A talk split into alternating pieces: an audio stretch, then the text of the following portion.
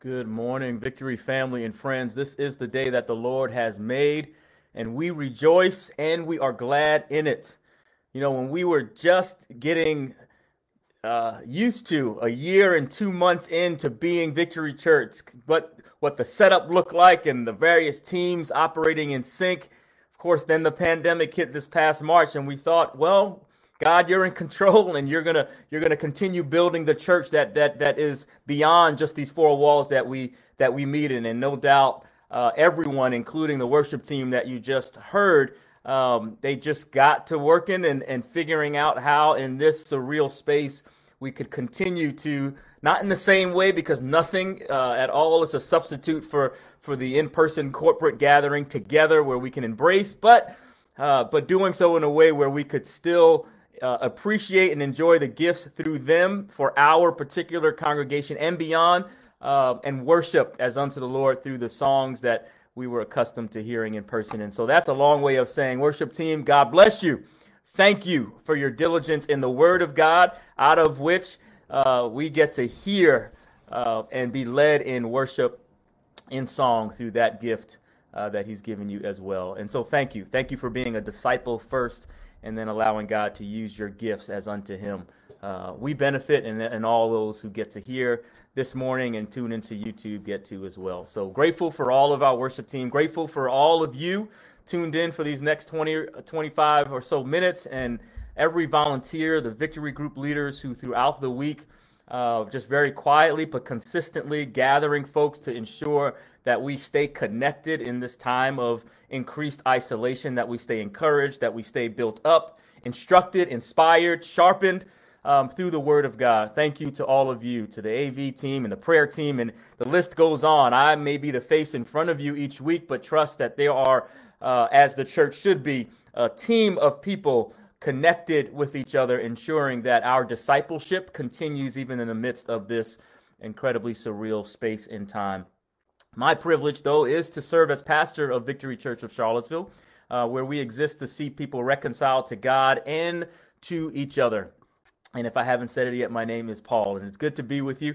Uh, we spend 29 minutes each Sunday morning um, just sharing the Word of God as a part of a larger sermon series for uh, for the month. And in this month, we've been extending September series, uh, which was on the Holy Spirit. And so we're going to do so today. And if you would turn with me to the book of John, chapter 20, and we're going to look at verses 19 through 22. John chapter 20, verses 19 through 22. And as you find that, uh, just pray with me. Heavenly Father, we're grateful for your word, uh, your word that is useful for teaching and correcting and rebuking and training up in righteousness.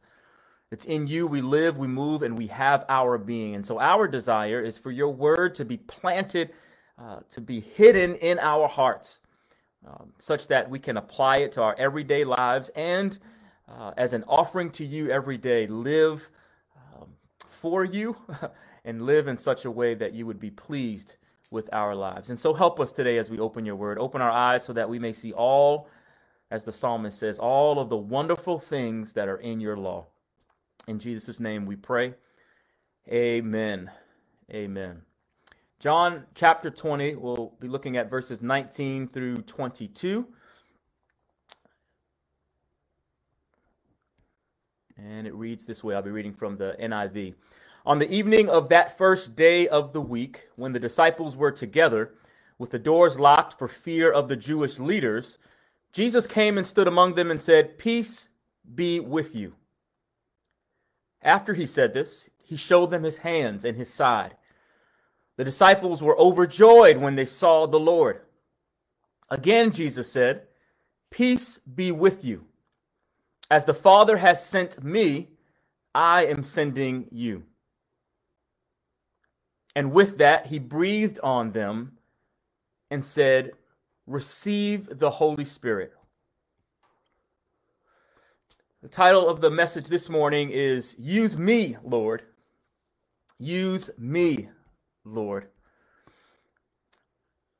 Before my bride, Taylor, and I were married, Reverend Beard of First Baptist on West Main Street, right here in Charlottesville, did some premarital counseling.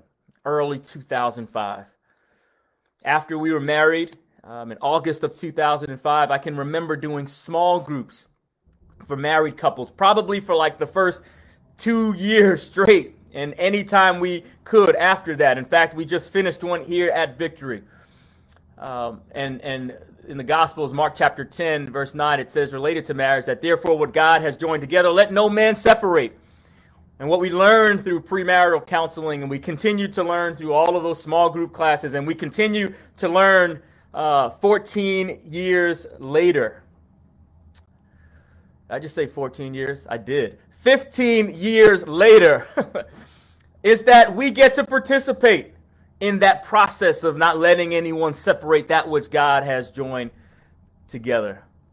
And that's where the fun is. We get to, to see how God wants to use us in the process. Now, if you've been at Victory for any length of time, you've heard me say time and time again that we get to participate in what we pray in Matthew 6, right? The, the, the God's will on earth being done as it is in heaven. We have agency. There's opportunity. We are invited to participate even in our imperfect selves with a perfect God to bring about his will on earth. Whether it's marriage, whether it's raising a child, whether it's loving our neighbor, whether it is uh, promoting justice, uh, we get to be the hands and feet of Jesus.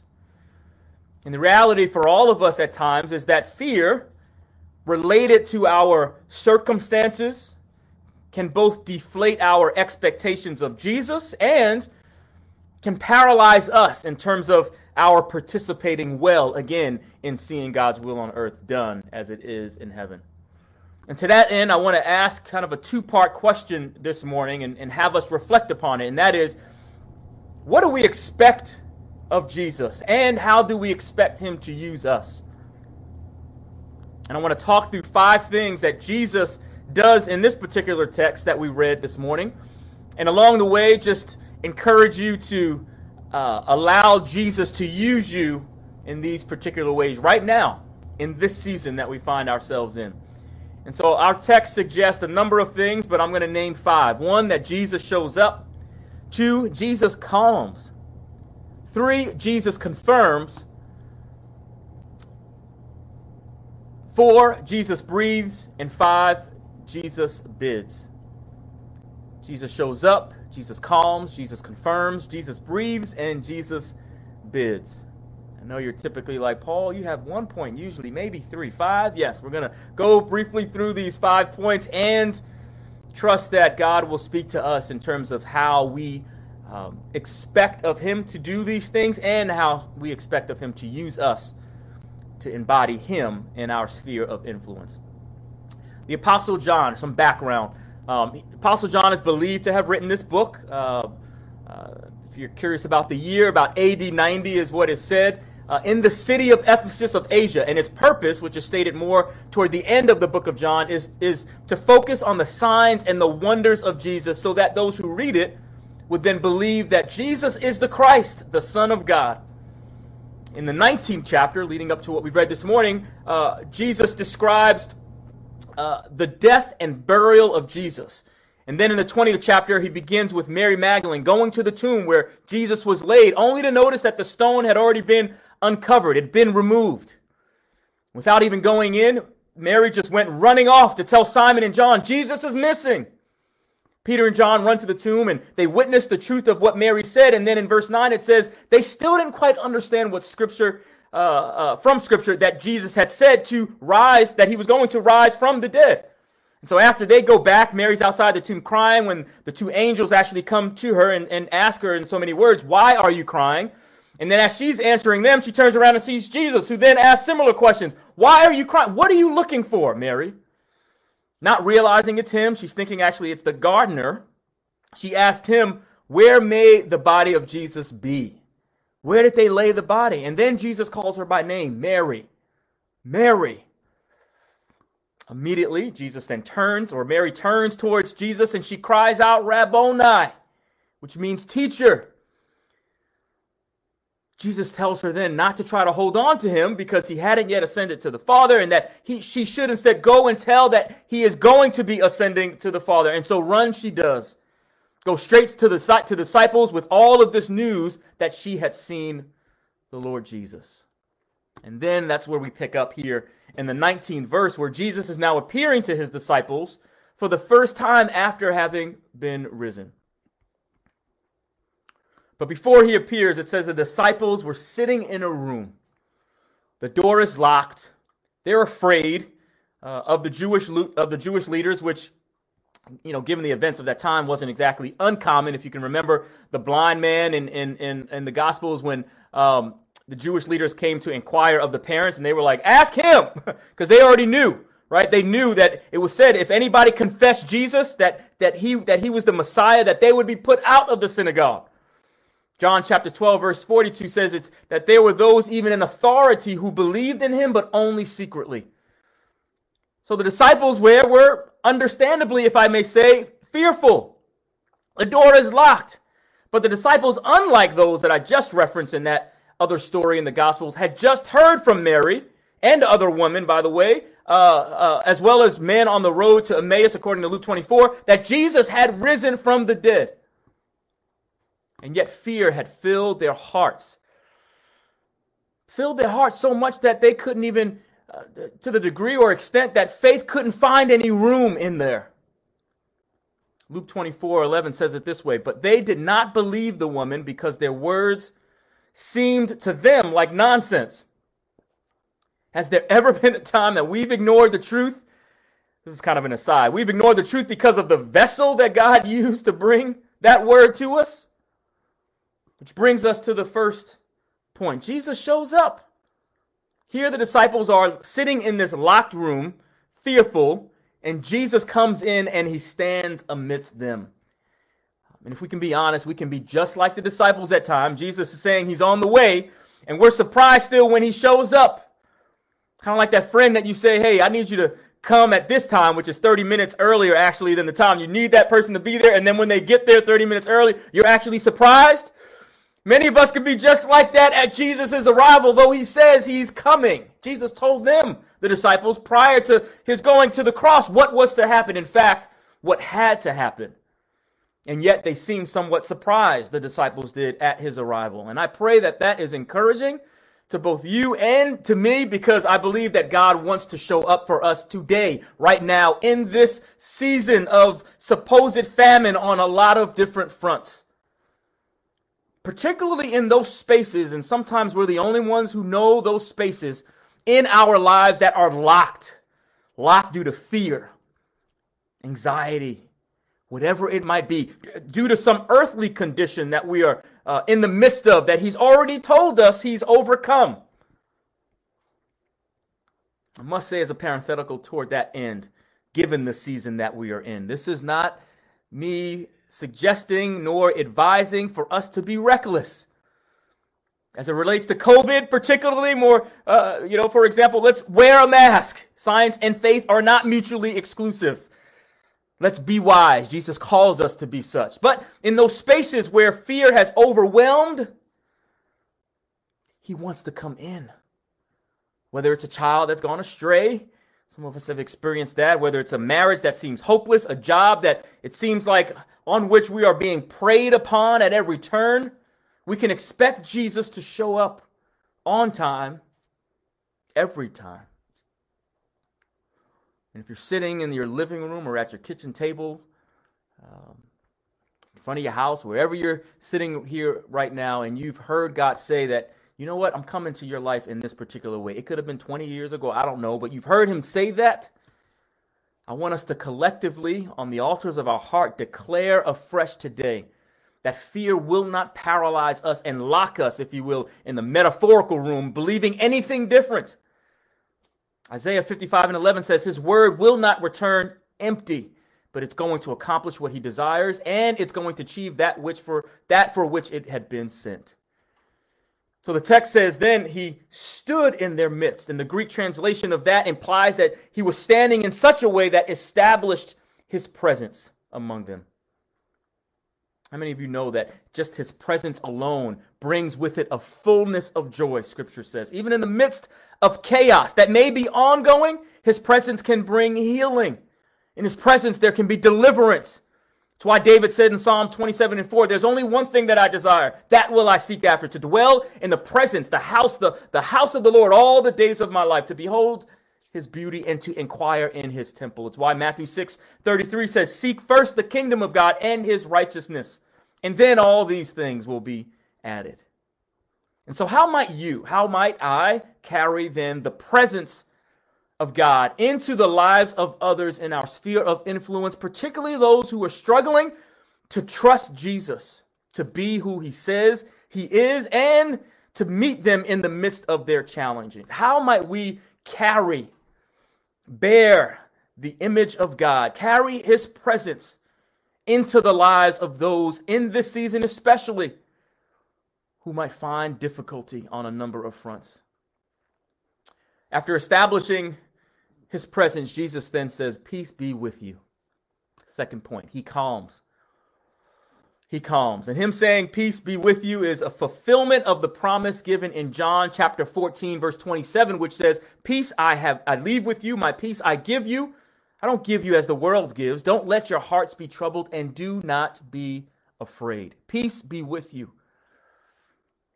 And when Jesus speaks, chaos has to calm.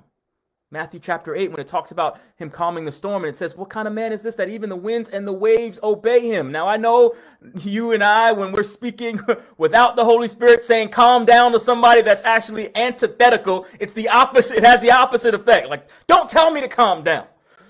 And yet, when Jesus speaks, chaos has to cease. And I don't know what particular area of your life is chaotic in this moment today. That I imagine and and and on some fronts know, given the myriad conversations uh, from family to friends to colleagues to whomever, that there's a lot of chaos to go around. And wherever that is, Jesus wants to speak peace into your situation today, peace into relationships, peace, especially in this season, in our minds and in our hearts peace even after incomprehensible loss that you've experienced in the midst of this pandemic. As if the loss of such communication and interaction wasn't enough, some of us have experienced compounding loss. In the midst of that, God is saying, Peace be with you. And what this challenged me almost in the in my gut, when I, I was just praying, I said, God, what do people hear when I speak? What do they hear when words come out of my mouth or my presence physically is in their space? What's heard from my life? How might the Lord use me? How might the Lord use you to bring calm? And if I can make a suggestion this morning, it would be to make room for the Holy Spirit to breathe on our speech. The Holy Spirit will make even the things that come out wrongly. As a high school counselor, I can tell you too many stories of what I said that was so awful and wrong. Just, just, just seemed like I wasn't trained at all. And God's grace and the Holy Spirit would cover it in such a way that there would be fruit born, which is another reminder that it ain't me, it's always God and His Holy Spirit at work. And with the whole, and on the other side, conversely, without the Holy Spirit, we might even be right in what we're saying, and yet there's division and there's chaos and there are problems. Again, evidence of, man, I know I'm right, but it is just not seasoned at all with the Holy Spirit. May the Holy Spirit breathe afresh on what we speak orally and with our lives. So many challenges to be endured right now. So many. Um, I was recently scrolling through um, Facebook, I think it was, particularly. Um, uh, timelines of New York family and friends from back in March and April. I just kind of just kind of went back to that to that time because it seemed surreal and it still does, right? I'm looking through timelines of friends and cousins and literally 3 to 4 people a day. I remember going to my wife and just saying, "Babe, another one, another one." Uh, just leaving this earth, departing this life due specifically to COVID 19. Three to four people a day. That was and very still is kind of unreal to me, boggles my mind. And then I remember, uh, and I was again scrolling through to be reminded, but I remembered a good friend of mine that I grew up with since like elementary school, my uncle, were suffering and dealing with complications due to COVID. And at some point in that process of just just trying to wrap my brain around what's what is happening here, it was as Jesus literally just came alongside and said, "I'm here.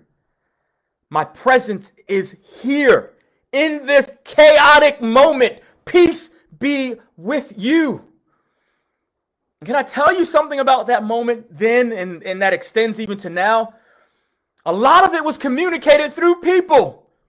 As I was going through those very timelines, there were words from some family members in particular, cousins who were grieving, uh, understandably so on one hand these the number of folks every day being lost and at the same time declaring the word of god. So they weren't like far removed from it and speaking from some lofty place of never having experienced or maybe not being in the midst. They were in the midst of it themselves living in the state i grew up in in the midst of it and yet declaring the word of god. And through them it was as if jesus was saying to me i'm here.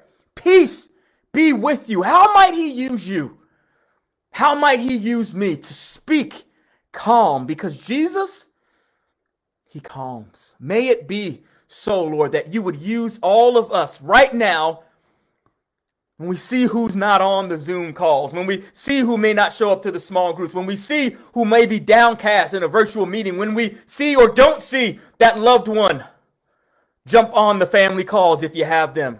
How might God use us to speak calm in the midst of what may be ongoing chaos, which I know is quite prevalent in this space and time. And when we speak, to pull in 1 Peter 4, because I'm always reminded, reminded of how when we speak, may we speak the words of God, serving out of the strength that He provides. Because no doubt we are in the midst of all of this ourselves. And so you may be asking, how can I, with with all that I'm already dealing with, speak. God, help us, First Peter 4, to serve out of the strength you provide, speaking words that you would speak. And in our text, Jesus goes a little bit further to identify himself because according to Luke 24 37, they thought they were seeing a ghost. And similarly, we might feel like, or it might seem like we're seeing a ghost when, when, when it's declared to us or when you're declaring to others uh, the word of God in the midst of what looks like the opposite. We may get that very look back to us like, what are you talking about? Maybe that's us saying it to those speaking that into our lives right now. What are you talking about? I'm seeing a ghost. But now Jesus reveals the evidence of who he is, confirming his identity, which brings us to this third point of Jesus confirms nail pierced hands, spear pierced side. He says in Luke 24 39, a ghost doesn't have flesh and bones as you see I have. And may I be the only one in here. oh, hopefully not the only one. I may be the only one in here that, that believes for whom God, in his infinite mercy, has had to confirm his identity for me when I failed to recognize him. Maybe that's just me. And let's be real, sometimes I don't even want to I didn't want to recognize him in those moments, right? I'm just like, no, just let me be where I'm at. I'm mad. I'm angry. I don't even want to see Jesus because then I'm going to have to repent. but in his infinite mercy, not wanting to recognize him, not being able to, failing for whatever reason, fear or anxiety or whatever's gripping my mind and my thoughts, Jesus reveals and confirms his identity. And right now, with all of this isolation, the persisting personal difficulty, it may be tough for you or your neighbor to recognize Jesus. It's one of many reasons why we talk about small groups here at Victory Church so much as a part of our discipleship process. We need each other, especially now where you can find yourselves isolated and withdrawn, even in just struggling to see your own life clearly and make decisions for your own life, let alone, God, let me see you so that those decisions can be informed by you. It helps to have others consistently in our sphere of influence to remind us of Jesus' goodness in our lives, to remind us of God's word and the many examples of how and why his word is true, the same yesterday, today, and forever. And let me speed here to a conclusion, if I may. Take a few minutes to get to the fourth and fifth point. Use me, Lord. His disciples here then were overjoyed fulfilling the promises spoken of in John chapter 16 and 20, which says, Very truly I tell you, you will weep and mourn while the world rejoices. You will grieve, but your grief will turn to joy.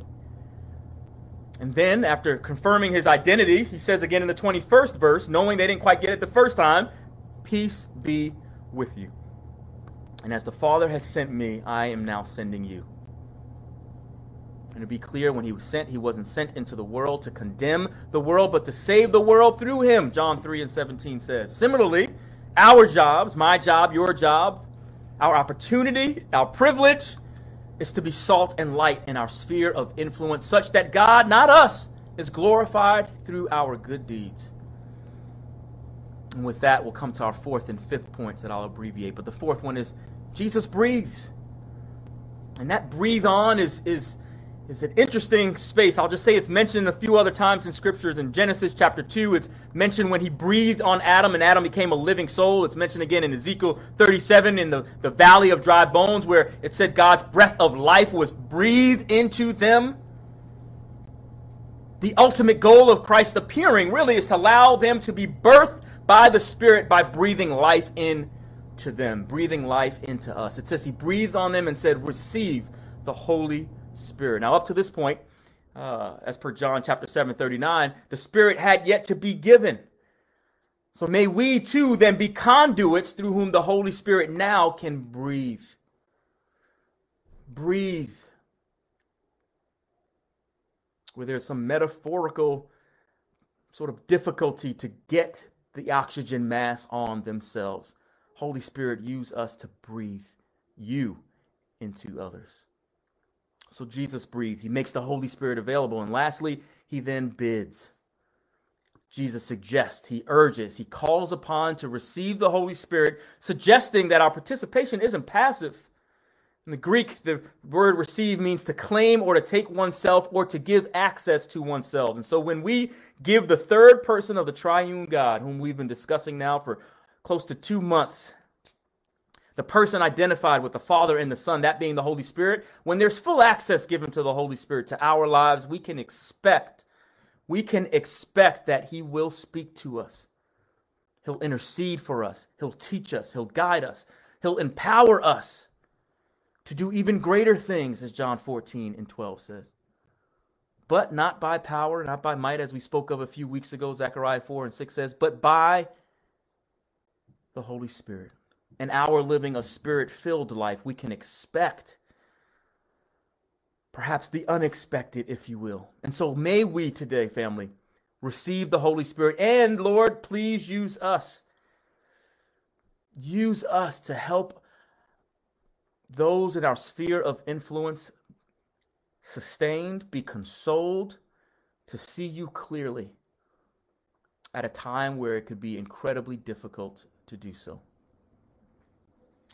Heavenly Father, we thank you for the Word of God this morning. We thank you for the Word of God every single day. That you get us to break open and in, in, in these bite sized ways so that we can just er, on a daily basis digest that which you have for us for this season and this time. I pray that this word would, would drop the 18 inches from our heads where maybe it's been for a long time. Yes, God, I know you're present. Yes, I know you want me to, to be used. Yes, I know you've called me to the nations. Yes, yes, yes, yes. Maybe we know in our heads. May it drop the 18 inches to our heart.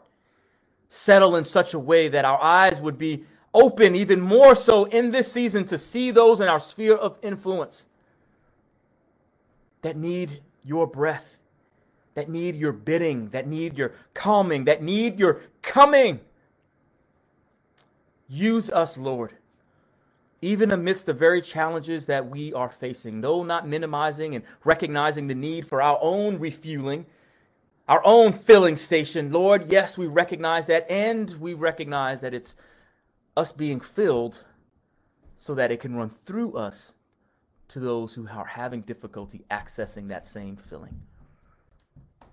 Use us, Lord. I pray particularly this morning, God, for the mental health of our community. In a very real sense, uh, it's a curated space that the, the enemy would love nothing more than to use to disrupt and discourage and, and destroy. And yet we trust you, God, to to work in and through us and the resources you've placed in our hands to not just survive, but to thrive. And by your Holy Spirit, by the power of your Holy Spirit, I declare that each of us would be conduits that bring life to our brothers and sisters in our sphere of influence. In Jesus' name we pray. Amen. Amen.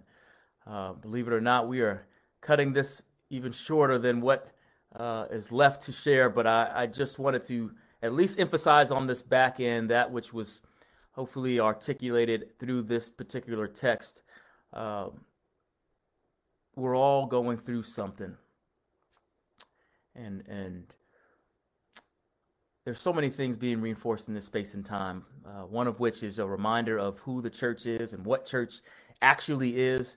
Um, though I hate that it takes a pandemic for that to really be realized. But but that that notwithstanding, given the challenges that are being faced all around us, I'm praying. I am beckoning. I am begging, uh, admonishing for you to consider how God will use you to pull others from the brink of whatever disaster they might be at today. And that's not a pessimistic overall sort of outlook as much as it is one that says, Jesus, I hear you. I hear you, and I want you to use us to bring life. Use us to, to, to, to, to be reminders of what Romans 8 talks about and that we are more than conquerors through you. When circumstances might dictate and influence in unimaginable ways other outcomes, God, may you impress upon our hearts to preach in our lives and orally otherwise that your promises are still sure. Amen. I'll stop there. Family, we're going to live in victory and we're going to live on the altar. Thankfully, again, that our worship team uh, that I'll play here in a moment has continued to encourage, and I've had it on repeat um, during this pandemic, uh, encouraging us to do to be on the altar. So let's live in victory, family. Have a great day and have a great week.